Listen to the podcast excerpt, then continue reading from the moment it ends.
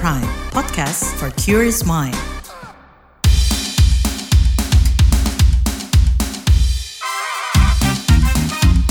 What's Trending KPR Pagi, siaran pagi radio paling update. Hai semuanya, ketemu lagi di What's Trending bareng Lea Baneza. Lea mau bahas lagi dugaan kasus kekerasan seksual di kampus. Nah, warganet plus 62 di TikTok, X sampai Instagram ramai memperbincangkan kasus dugaan kekerasan seksual di Universitas Pancasila. Perkara ini makin disorot karena terduga pelaku adalah sang rektor berinisial ETH yang merupakan guru besar ilmu hukum. Nah, si ETH ini diduga melecehkan dua pegawainya RZ dan DF dalam kurun waktu berbeda setahun yang lalu. Keduanya melaporkan kasus ini ke Polda Metro Jaya pada Januari 2024. Mereka bahkan sempat membuat pengaduan ke internal kampus, tapi tidak ada penyelesaian. Setelah kasus mencuat, pihak kampus angkat bicara. Kabiro Humas Universitas Pancasila Putri Langka mengatakan kalau kampus menunggu proses hukum berjalan dan berpegang pada prinsip asas praduga tak bersalah. 26 Februari kemarin terduga pelaku ETH mangkir dari panggilan polisi dan minta pengunduran waktu. Kemungkinan diperiksa lagi pada 29 Februari mendatang. Nah, gimana nih agar korban mendapatkan keadilan dan hak-hak terpenuhi? Tapi kenapa sih kekerasan seksual ini terus terjadi di kampus yang sering dipersepsikan sebagai ruang beradab? Bukannya sudah ada satgas pencegahan penanganan kekerasan seksual di kampus-kampus, termasuk di Universitas Pancasila nih. Dan ETH lah yang melantik anggota satgas PPKS itu pada Desember 2023 lalu. Ironis banget gak sih? Kita mau bahas ini lebih lanjut, tapi setelah komen netizen plus 62 berikut ini.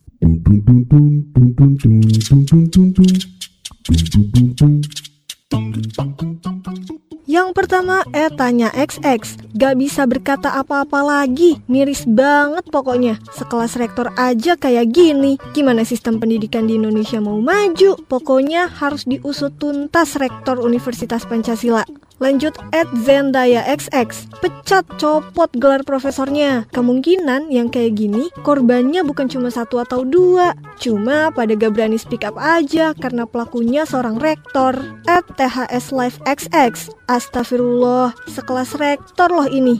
At Queen XX Hih geram deh gue at premium underscore xx. Hai teman-teman, apakah teman-teman pernah mendengar stigma-stigma yang ditunjukkan kepada korban kekerasan seksual? Stigma tersebut dapat membuat korban merasa terisolasi dan tidak didukung.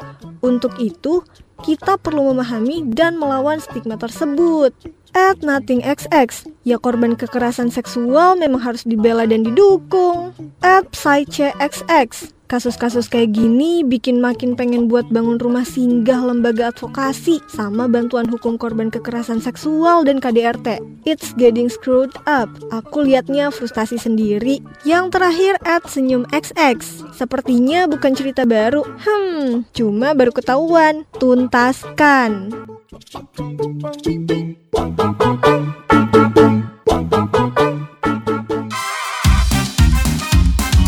Trending KPR Pagi, siaran pagi radio paling update.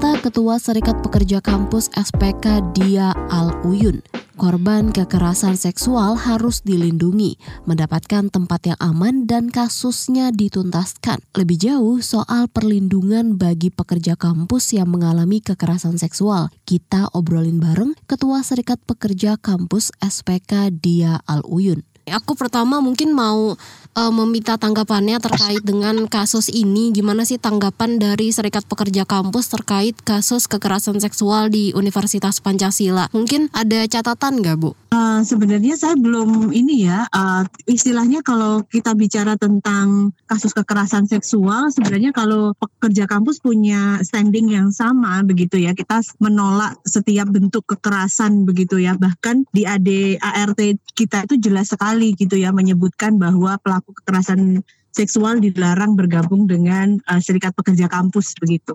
Oke, Bu, uh, berarti apa aja nih yang harus dilakukan kampus agar korban ini mendapatkan keadilan dan haknya tuh terpenuhi begitu?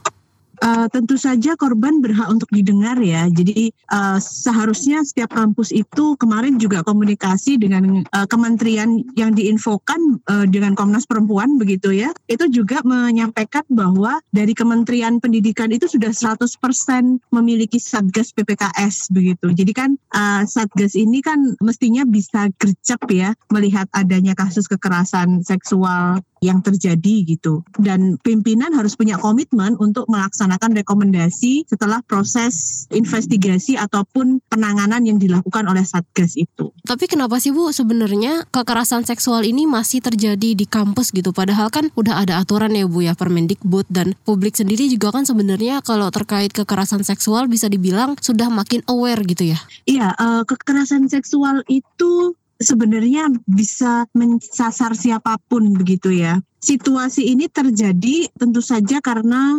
adanya ini ya. Jadi korban juga tidak bisa disalahkan dari situasi adanya kekerasan seksual itu, tapi sebenarnya yang harus kita lihat lebih jauh itu ada pelaksanaan sistem-sistem apa yang memungkinkan terjadinya kekerasan seksual itu menjadi berlarut-larut begitu. Saya yakin kejadian kekerasan seksual itu tidak terjadi sekali begitu ya. Melihat dan proses korban untuk berjuang hingga kemudian bisa terungkap itu adalah perjuangan yang luar biasa ya, keberanian yang luar biasa. Oke, baik. Bu, apakah artinya sejauh ini Satgas PPKS ini masih belum optimal perannya untuk mencegah si kasus kekerasan atau menangani kasus gimana, Bu? Iya, uh, sebenarnya ini menjadi evaluasi ya bagi Satgas PPKS ataupun kementerian begitu ya. Jangan sampai kemudian terbentuknya Satgas ini hanya selesai pada tataran dokumentasi dan sebagainya saja begitu tapi memang harus ada komitmen bahwa kampus itu memang melaksanakan begitu. Tapi sering kali memang di dalam lingkungan kampus itu kita melihat ada kondisi patron klien ya, di mana kemudian ada ketertundukan atasan uh, ketertundukan bawahan terhadap atasan yang luar biasa. Sehingga dalam kasus-kasus seperti ini, apalagi Universitas Pancasila juga uh, masih sangat kuat sekali ya patron kliennya, begitu ya. Itu sangat memungkinkan sekali kemudian ketika ada situasi-situasi buruk itu dianggap sebagai pencemaran nama baik sehingga kemudian pihak atasan itu tidak melihat dari segi atau sudut pandang korban begitu, tapi lebih kepada seolah-olah ingin menyelamatkan institusinya dari suara-suara yang tidak diharapkan gitu. Jadi terjadinya kekerasan seksual itu sering kali kemudian dikontestasikan dengan usaha untuk menjaga nama baik itu sendiri. Oke Bu, tapi kalau misalnya melihat penanganan mungkin di kampus negeri sama swasta itu sebenarnya sama aja atau ada bedanya nggak sih Bu? Atau mungkin kalau di swasta pengaruh mungkin kayak jabatan segala macam ini lebih tinggi gitu? Sebenarnya tidak ada perbedaan ya, karena semua tunduk juga pada ketentuan yang diberikan oleh Permendikbud Dikti nomor 30 tahun 2021 begitu. Sudah ada ikatan bahwa Satgas itu memang harus melaksanakan tugasnya dan situasi ini akan berbeda ketika kemudian justru yang mengambil keputusan, artinya ketika keputusan dalam lingkungan itu adalah rektornya, tapi kalau rektornya yang kemudian menjadi tersangka pelaku maka tentu saja itu perlu tim independen begitu ya. Senatnya harus turun dan harus memproses kasus ini dengan seadil-adilnya. Dan yang utama adalah perlindungan korban. Korban ini harus selain mengadukan ke institusional universitas, korban ini juga harus didampingi untuk mendapatkan perlindungan LPSK karena situasi-situasi ini sangat mungkin sekali kemudian korban didesak, korban diminta untuk mencabut laporannya dan sebagainya dan itu sering kali dalam kasus kekerasan seksual itu terjadi dengan mudahnya karena relasi yang timpang ini. Jadi sebaiknya korban dalam perlindungan LPSK. Uh, uh, Oke, okay. terima kasih Mbak Dia. Nah, Lea pernah baca tulisan Profesor Sulistiowati Irianto, guru besar ilmu hukum di UI, tentang kekerasan seksual di kampus. Prof. Sulis bilang kalau kekerasan seksual termasuk kejahatan yang merendahkan kemanusiaan. Salah satunya karena dampak ke korbannya. Sekarang Lea mau bahas nih tentang seberapa besar sih damage kasus kekerasan seksual pada korban bareng psikolog Mutiara Maharini. Mahari, ini kalau misalnya nih ya korban nggak dapat support, nggak dapat dukungan, apa sih dampaknya ke psikologis si korban kekerasan seksual ini? Oke, jadi pasti kita semua bisa berempati lah ya bahwa yang namanya korban kekerasan seksual untuk dia berbicara berani menyatakan apa yang dia alami saja, pasti sudah banyak sekali ketakutan, kecemasan, rasa malu, bahkan rasa bersalah yang telah dilawan. Jadi ketika bercerita dan tidak mendapatkan respons yang sesuai, bahkan respons yang diberikan mungkin seakan-akan tidak mempercayai korban atau tidak menghiraukan apa yang dia alami, ini bahaya banget karena bisa mengurangi harapan dan juga bahkan membuat korban merasa putus asa. Yang tadinya korban melaporkan supaya bisa mendapatkan hasil yang baik, supaya bisa mendapatkan keadilan, dengan respon seperti itu, ini bisa sangat berdampak ke kesehatan mental dari korban tersebut. Oke, karena kalau si korban ini mau mengungkapkan kasusnya aja, itu berarti kan sudah butuh keberanian yang gede banget gak sih? Banget, banget. Makanya kebanyakan korban itu nggak speak up karena berat banget untuk bisa memberanikan dirinya itu. Oke, berarti harusnya nih Maharia kalau mm -hmm. kita ada di sekeliling korban gitu. Support apa nih yang mestinya diberikan kepada korban ketika si korban ini ternyata sudah berani untuk mengungkapkan kasusnya? Minimal banget ya kita perlu bisa menempatkan diri sebagai pendengar yang aktif. Jadi kita lagi cerita jangan nyela-nyela dia gitu ya. Kita dengerin aja. Dan kita harus non judgmental kita jangan cepet-cepet mengambil kesimpulan apalagi menyalahkan korban gitu ya. Dengerin aja dulu. Dan sebisa mungkin membantunya untuk memproses masalah ini secara hukum apabila ia bersedia Oke, itu kan dari orang-orang yang mungkin ada di sekitar korban. Tapi kalau dari institusi mungkin kayak kampus atau dari pemerintah, perlu nggak sih nge-support si korban juga? Perlu banget yang namanya perlindungan untuk korban ini perlu dari orang-orang sekitar, dari lingkungan, institusi, komunitas, dan juga hukum pastinya ya. Nah, kalau bisa, kalau bisa banget idealnya kampus itu mengizinkan dirinya untuk istirahat atau berhenti sejenak dari tugasnya dan menyediakan tempat yang aman lalu bisa menyediakan bantuan fisik maupun psikologis, serta ikut serta dalam melancarkan proses hukum supaya bisa segera mendapatkan keadilan.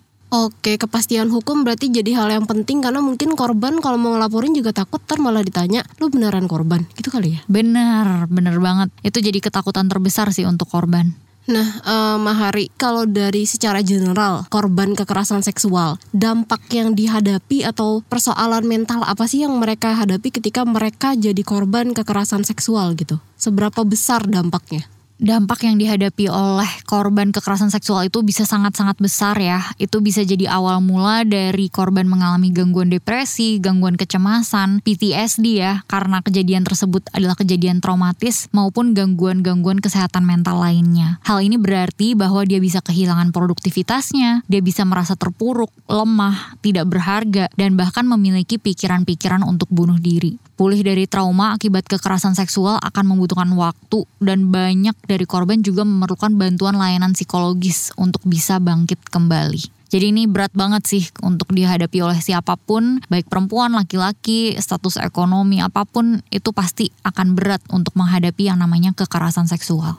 Oke, berarti artinya penting banget buat dia ini akses ke ahli-ahli psikolog, psikiater gitu ya. Meskipun mungkin ya nyari yang murah-murah mungkin di kayak puskesmas-puskesmas kan udah ada, mm -hmm. mungkin ke situ kali ya. Bisa dan sebenarnya kalau mendapatkan bantuan hukum, huh? ada pendampingan psikologis juga yang biasanya bisa didapatkan. Oke, terima kasih Mahari. Oke, terima kasih Kak. Parlemen Federal Jerman meloloskan undang-undang yang mengizinkan individu atau asosiasi menanam ganja dalam jumlah terbatas. Menindaklanjuti lolosnya aturan ini, pemerintah Jerman melegalkan ganja untuk pemakaian pribadi. Warga Jerman diperbolehkan menanam dua tanaman ganja untuk dikonsumsi pribadi dengan kapasitas hanya 25 gram. Sedangkan klub ganja diperbolehkan menanam dengan skala lebih besar dan anggota yang dibatasi maksimal 500 orang. Meski kini legal, pemerintah Jerman melarang ganja diperjualbelikan. Konsumennya pun hanya untuk orang dewasa. Meski aturan ini sudah diterapkan, masih ada sejumlah penolakan. Namun, Menteri Kesehatan Jerman mengatakan aturan tersebut dibuat demi menindak penjualan ganja di pasar gelap dan meningkatkan perlindungan pada anak-anak. Ribuan dokter magang di Korea Selatan yang kemarin ramai-ramai mundur di ultimatum untuk segera kembali bekerja. Sebanyak 8.100 dokter magang tersebut resign karena memprotes penambahan kuota mahasiswa baru di sekolah kedokteran pada tahun ajaran 2025. Menteri Dalam Negeri Korsel, Lee Sang-min, mengeluarkan peringatan terakhir agar para dokter magang tersebut kembali bekerja pada selambatnya 29 Februari besok. Sang Min menjamin jika mereka patuh, maka tidak akan dimintai pertanggungjawaban atas tindakan mereka. Namun, jika membangkang, maka mereka bakal dipidanakan karena dianggap melanggar hukum. Selain itu, izin medis mereka juga akan dicabut aktris Juno Temple membocorkan syuting film Venom 3 hampir selesai. Juno terlibat dalam pembuatan film tentang musuh bebuyutan Spider-Man ini. Karakter Venom diperankan oleh aktor Tom Hardy. Sebelumnya, syuting Venom 3 ditunda selama satu tahun lantaran aktor Hollywood mogok kerja. Syuting baru dimulai kembali November 2023 lalu. Juno Temple mengatakan set syuting film Venom sangat besar dan menyenangkan. Selama terlibat dalam film ini, Juno mengaku mendapatkan sejumlah pengalaman dan merasa beruntung bisa bekerja sama dengan pemain-pemain yang luar biasa. Venom 3 ditulis dan diarahkan oleh Kelly Marcel yang sebelumnya terlibat sebagai penulis dan produser dua film pertama Venom.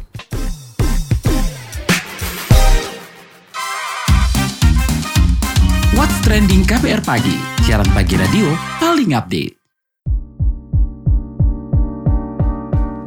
Masih bahas institusi pendidikan tinggi yang kembali tercoreng, dugaan kasus kekerasan seksual yang kali ini ada di Universitas Pancasila. Sebenarnya kasus-kasus seperti ini kan butuh banget nih dorongan yang kuat dari berbagai pihak agar nggak mangkrak kasusnya. Komnas Perempuan pasti jadi salah satu lembaga yang concern dengan kasus ini. Nah, bagaimana sikap dan tindak lanjut Komnas Perempuan? Lea bakal tanya langsung ke Ketua Komnas Perempuan Andi Yentriani. Aku mungkin pertama mau minta tanggapannya nih Mbak dari Komnas Perempuan terkait dengan kasus ini dan mungkin melapor nggak sih Mbak ke Komnas Perempuan dan mungkin ada tindak lanjut atau apa mungkin?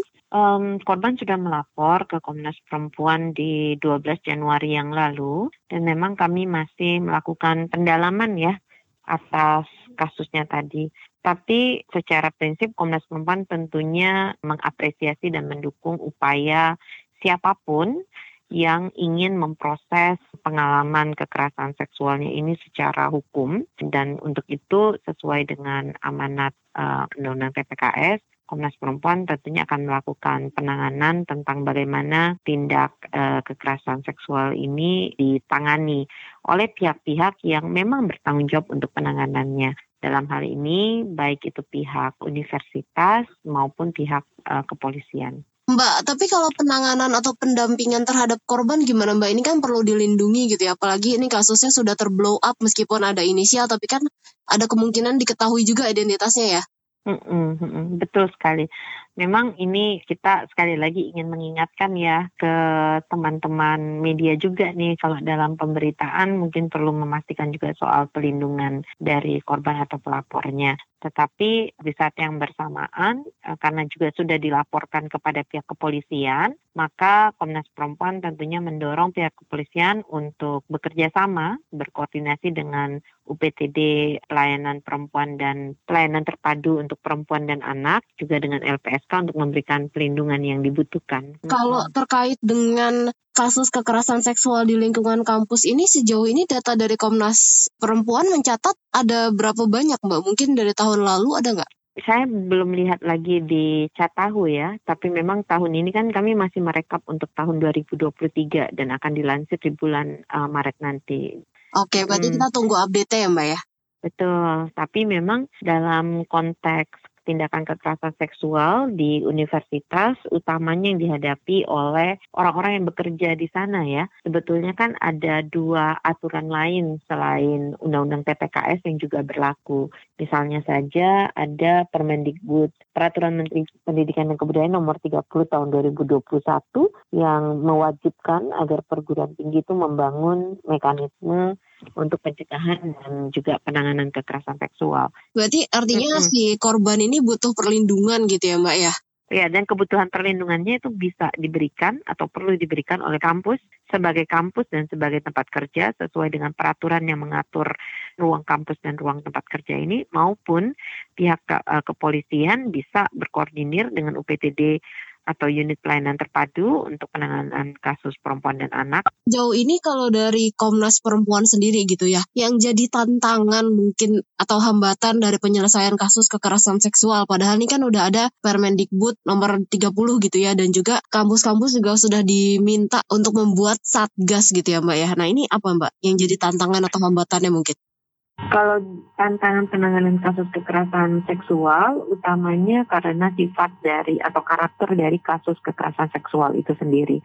Jadi yang pertama kasus kekerasan seksual ini kan faktor ke relasi kuasa yang timpang dan berlapis antara korban dan pelaku menjadikan kekerasan seksualnya bisa terjadi tapi juga sekaligus membuat korban takut ya untuk melapor apalagi kalau pelakunya ini uh, menentukan nasib dari si uh, korban atau pelapornya.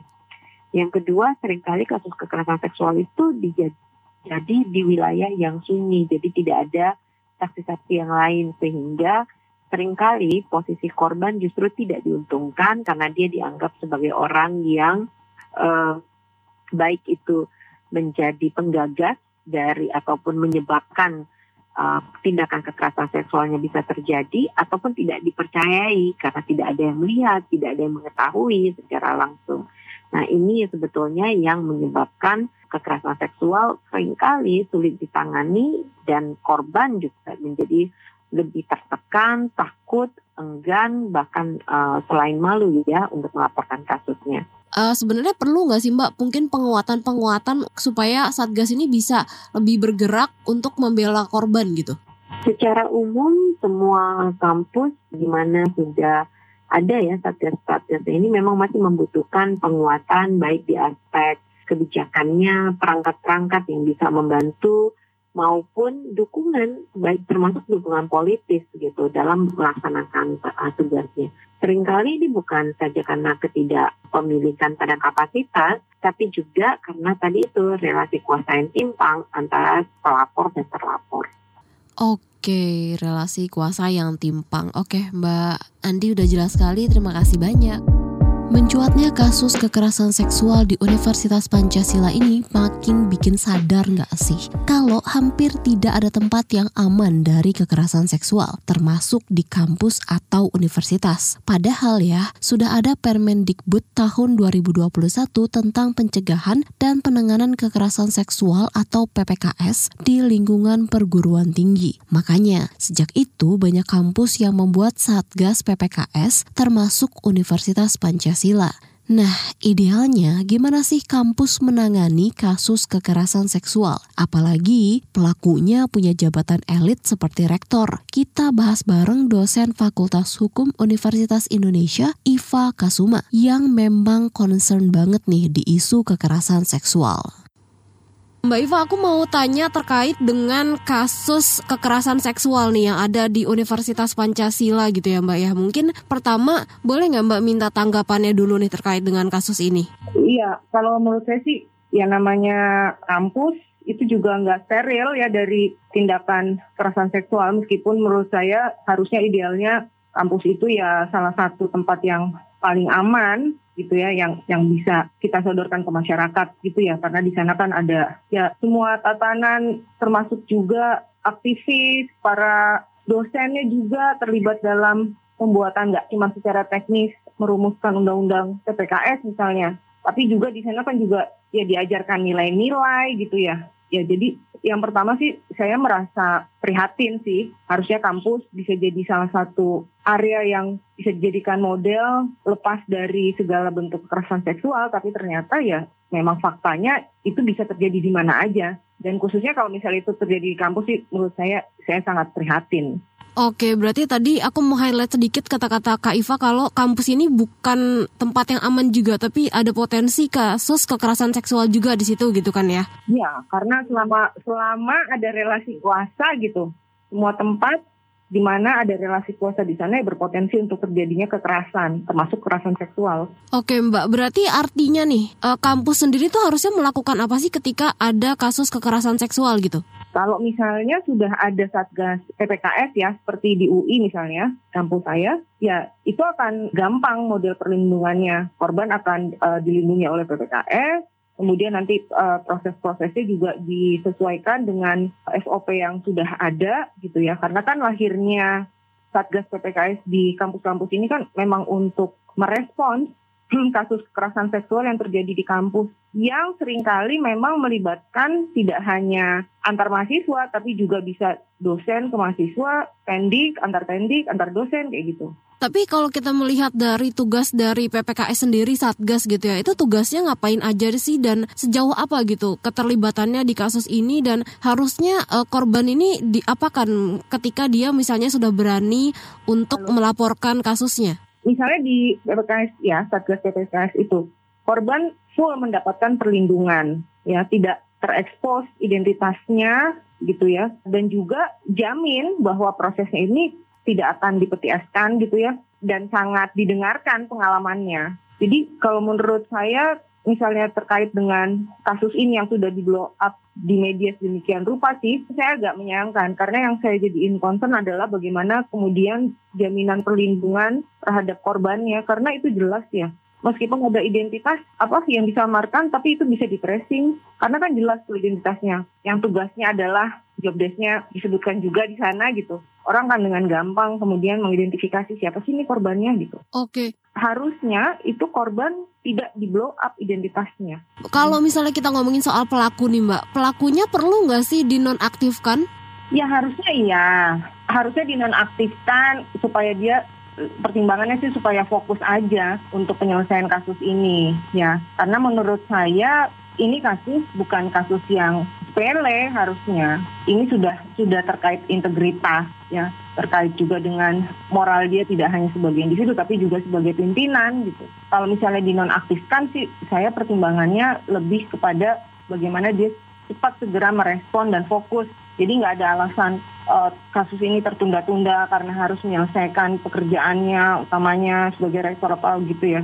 Kalau kayak gitu kan jadi ada kesan bahwa ya kasus ini bukan jadi prioritas utama untuk diselesaikan karena memang ya memang nature-nya kasus-kasus kekerasan seksual ini nggak pernah nggak pernah menjadi lebih gampang kita ngomongin kasus-kasus kayak misalnya kasus korupsi gitu ya dibandingkan kasus kekerasan seksual. Ini kayak nggak kurang seksi lah tapi justru dengan adanya anggapan bahwa kasus-kasus kekerasan seksual ini adalah bisa di, bisa dipelintir sebagai kasus kasus yang antar individu gitu ya yang bukan kasus yang kekerasan sistemik bukan pelanggaran serius gitu itu justru malah mencerminkan bahwa ya kita semua ya masyarakat gitu ya masih menganggap bahwa kekerasan seksual ini bukan satu hal yang yang serius Mbak, tadi kan kata Mbak Iva kalau misalnya mau menjaga integritas dari kampus itu sendiri kan berarti harus menyelesaikan kasusnya gitu ya, bukan menyembunyikan atau malah e, mendiskriminasikan korban lagi gitu ya. Nah, hmm. tapi sejauh ini Mbak, mungkin tantangan yang dihadapi Satgas itu seperti apa sih dan mungkin ada nggak Mbak terobosan-terobosan atau penguatan yang perlu mungkin diberikan kepada Satgas gitu?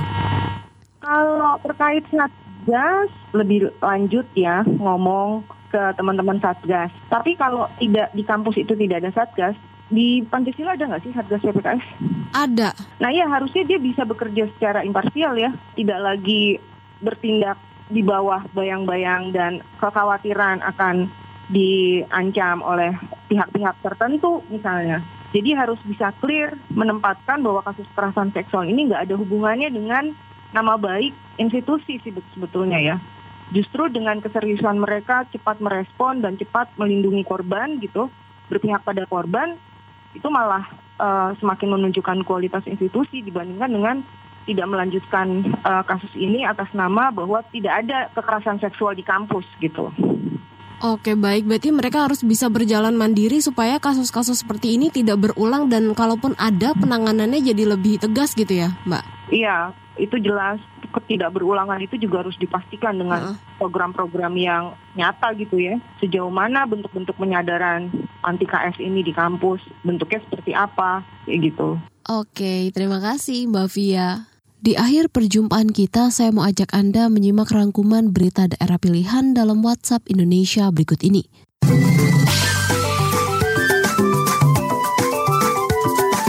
WhatsApp Indonesia. WhatsApp Indonesia kita mulai dari kabar Ramadan. Kementerian Agama, Kemenak bakal menggelar sidang isbat untuk menentukan satu Ramadan atau hari pertama puasa pada 10 Maret 2024. Rencananya, sidang bakal digelar secara daring dan luring di Auditorium HM Rasjidi Kementerian Agama, Jalan MH Tamrin, Jakarta Pusat. Dirjen Bimas Islam, Kamarudin Amin mengatakan, sidang isbat adalah salah satu layanan keagamaan bagi masyarakat untuk mendapat sejumlah kepastian mengenai pelaksanaan ibadah. Dalam sidang ini, tim hisap dan rukyat bakal dilibatkan. Selain itu, ada juga perwakilan Badan Riset dan Inovasi Nasional (BRIN) dan Badan Meteorologi, Klimatologi, dan Geofisika (BMKG). Selanjutnya menuju Kediri, Jawa Timur. Seorang santri asal Banyuwangi dipulangkan dari pondok pesantren PPTK Al-Hanifiyah di Mojo, Kediri, Jawa Timur dalam kondisi meninggal dunia. Santri BBM 14 tahun diduga tewas setelah dianiaya santri lain. Dugaan ini mencuat lantaran tubuh korban dipenuhi luka lebam, robek, dan bekas sundutan rokok. Kakak korban menuding pihak Ponpes menutupi kasus ini dengan menyebut adiknya meninggal akibat terjatuh di kamar mandi. Namun, saat keranda mayat diangkat, ada cucuran darah yang mengalir. Keluarga kemudian mengecek jenazah dan menemukan luka-luka di tubuh korban. Mereka lantas melaporkan kasus ini ke polisi. Selanjutnya, jasad korban dibawa ke RSUD Belambangan untuk diperiksa lebih lanjut. Terakhir ke kabar olahraga. Indonesia berhasil menyabet tiga gelar juara dunia para bulu tangkis di ajang BWF para bulu tangkis World Championship 2024.